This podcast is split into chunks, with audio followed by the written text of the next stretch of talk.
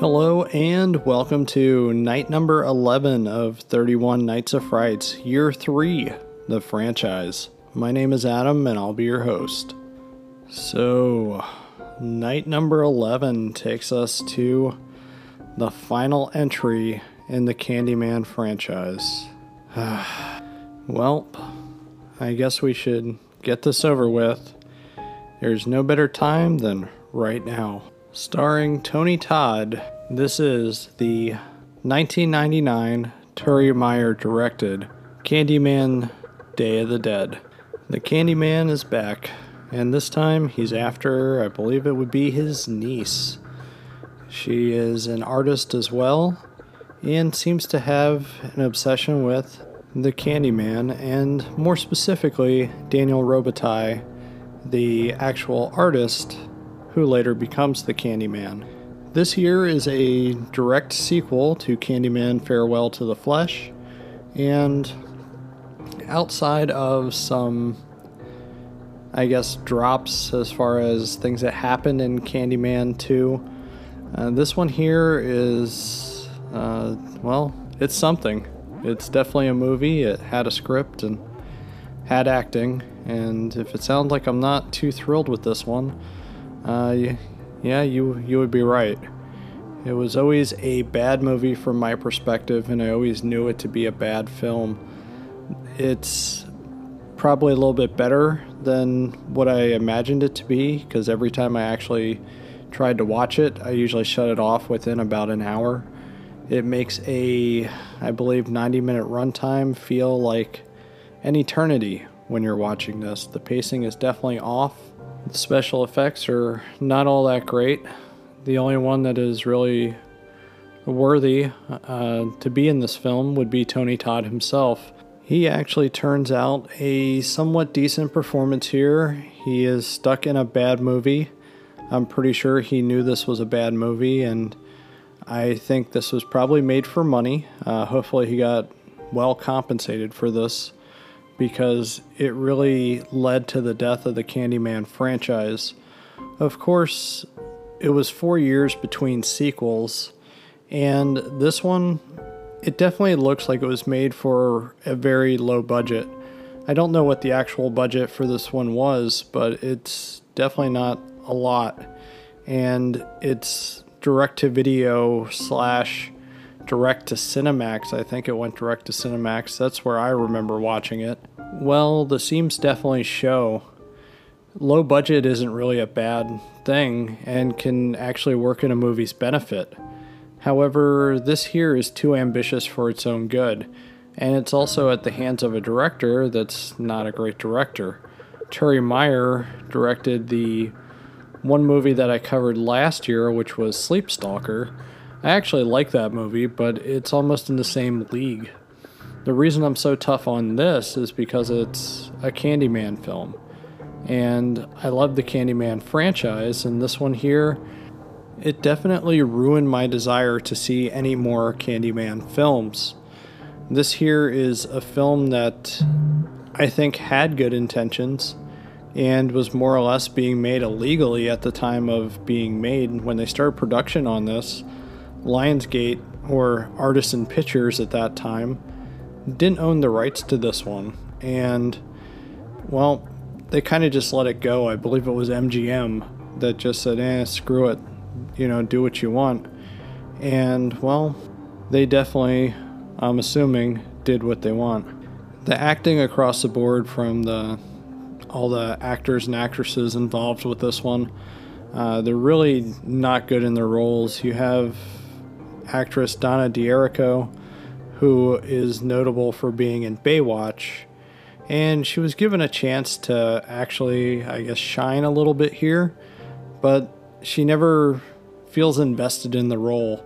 And it's one of those things I hate to, you know, say about any anyone's acting or whatnot, but her acting is pretty bad in the movie. And we're really supposed to believe that this is, I think, 15 or 20 years after the second Candyman film. And it's really tough to believe that. Not only that, the actress that they got to play her mom in this movie, she doesn't look anything like the one from Candyman 2. And I think the whole idea of the trauma that she goes through, that's not even conveyed very well either.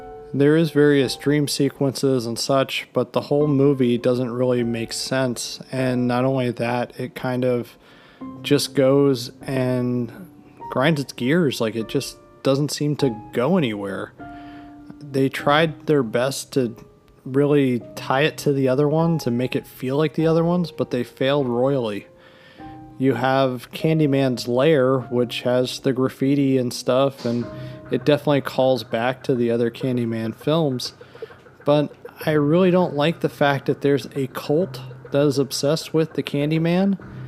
Uh, it's, it's weird and doesn't really feel like it should be in the movie itself, but they're obsessed with Daniel Robitaille and the Candyman himself. And I don't know, this movie makes a major misstep at the start of the film by not even using the Helen's theme, the Candyman song, the iconic theme song. Instead, we're treated to generic beats, and we do actually get some piano based music that sounds similar to the theme song from Candyman. However, it's not the same. It's definitely not the same. And it doesn't even come close to invoking those feelings, even though it does try. This movie seems to want to try to touch on some of the racial issues and such, such as having the racist cops. However, that doesn't go anywhere either. It's another thing that, just like the rest of this movie, it feels half baked yes, we know they're racist, and yes, you're getting that point across. However, what are you actually trying to say in the movie? It's like many things in this movie, there's a lot of ideas, but they just don't go anywhere. There's no big payoff. It doesn't have the same ideas as the first film. As a matter of fact, this reduces the Candyman to a kidnapper. He actually kidnaps a baby in the first Candyman film and I'm okay with that. He says that he has to go and shed innocent blood and this and that. Okay. But in this one, he actually goes and kidnaps a guy and puts him on a hook and keeps him there. So all he does is just torture the guy and leave him be because he wants to set a trap for Caroline. And I don't know, it's again, they kind of reduced him to just a kidnapper. Uh, it's kind of silly if you think about it. The other huge mishandling of the Candyman character is not only was he reduced to a kidnapper, but the movie heavily suggests that he is looking to get into a little bit of an incestuous relationship with, like I said, I think uh, Caroline Donna D'Errico's character is supposed to be his niece. And I have some huge problems with that as well. I don't think Daniel Robitaille or Candyman would really engage in something like that. There is no way that they should have gone this route with the character. The Candyman does get to have a decent kill with the cop in the car. This is one of the racist cops. Uh, it's a hook to the face. It's actually handled pretty well. It's surprising that it's handled as well as what it is, considering most things about this movie are incredibly mishandled. The only other scene that I thought was okay was with the healer and the egg yolk and the bee coming out of the yolk. I thought that was pretty neat.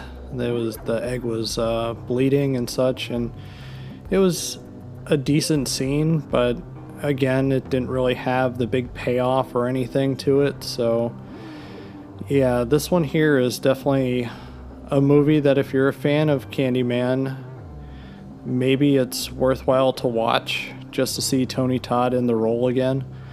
But overall, it's a bad movie, and I definitely cannot recommend this one to anybody. I am glad that we are getting that Candyman reboot coming up, which is a spiritual sequel to the first movie. I'm guessing it will ignore the story arc of Candyman 2 and 3. I'm okay ish with that.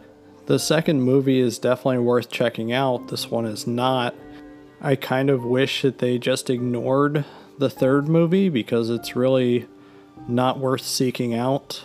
But I myself have all the faith in the world that Jordan Peele and Tony Todd is really a a match made in heaven here, and I really think that the reboot for Candyman will probably wind up being a good one.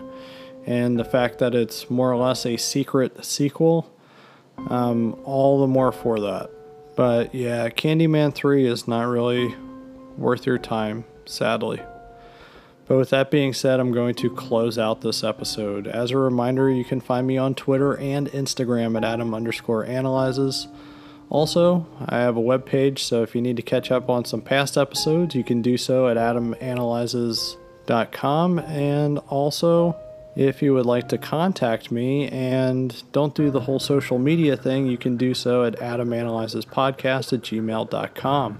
The last thing that I ask if you're enjoying my podcast and would like to see me create some new episodes and like to see me reach some new listeners, if you have a free moment, leave me a five star rating at the podcast listening platform of your choice because you know I definitely love those digital hugs. But with that being said, be kind and good night.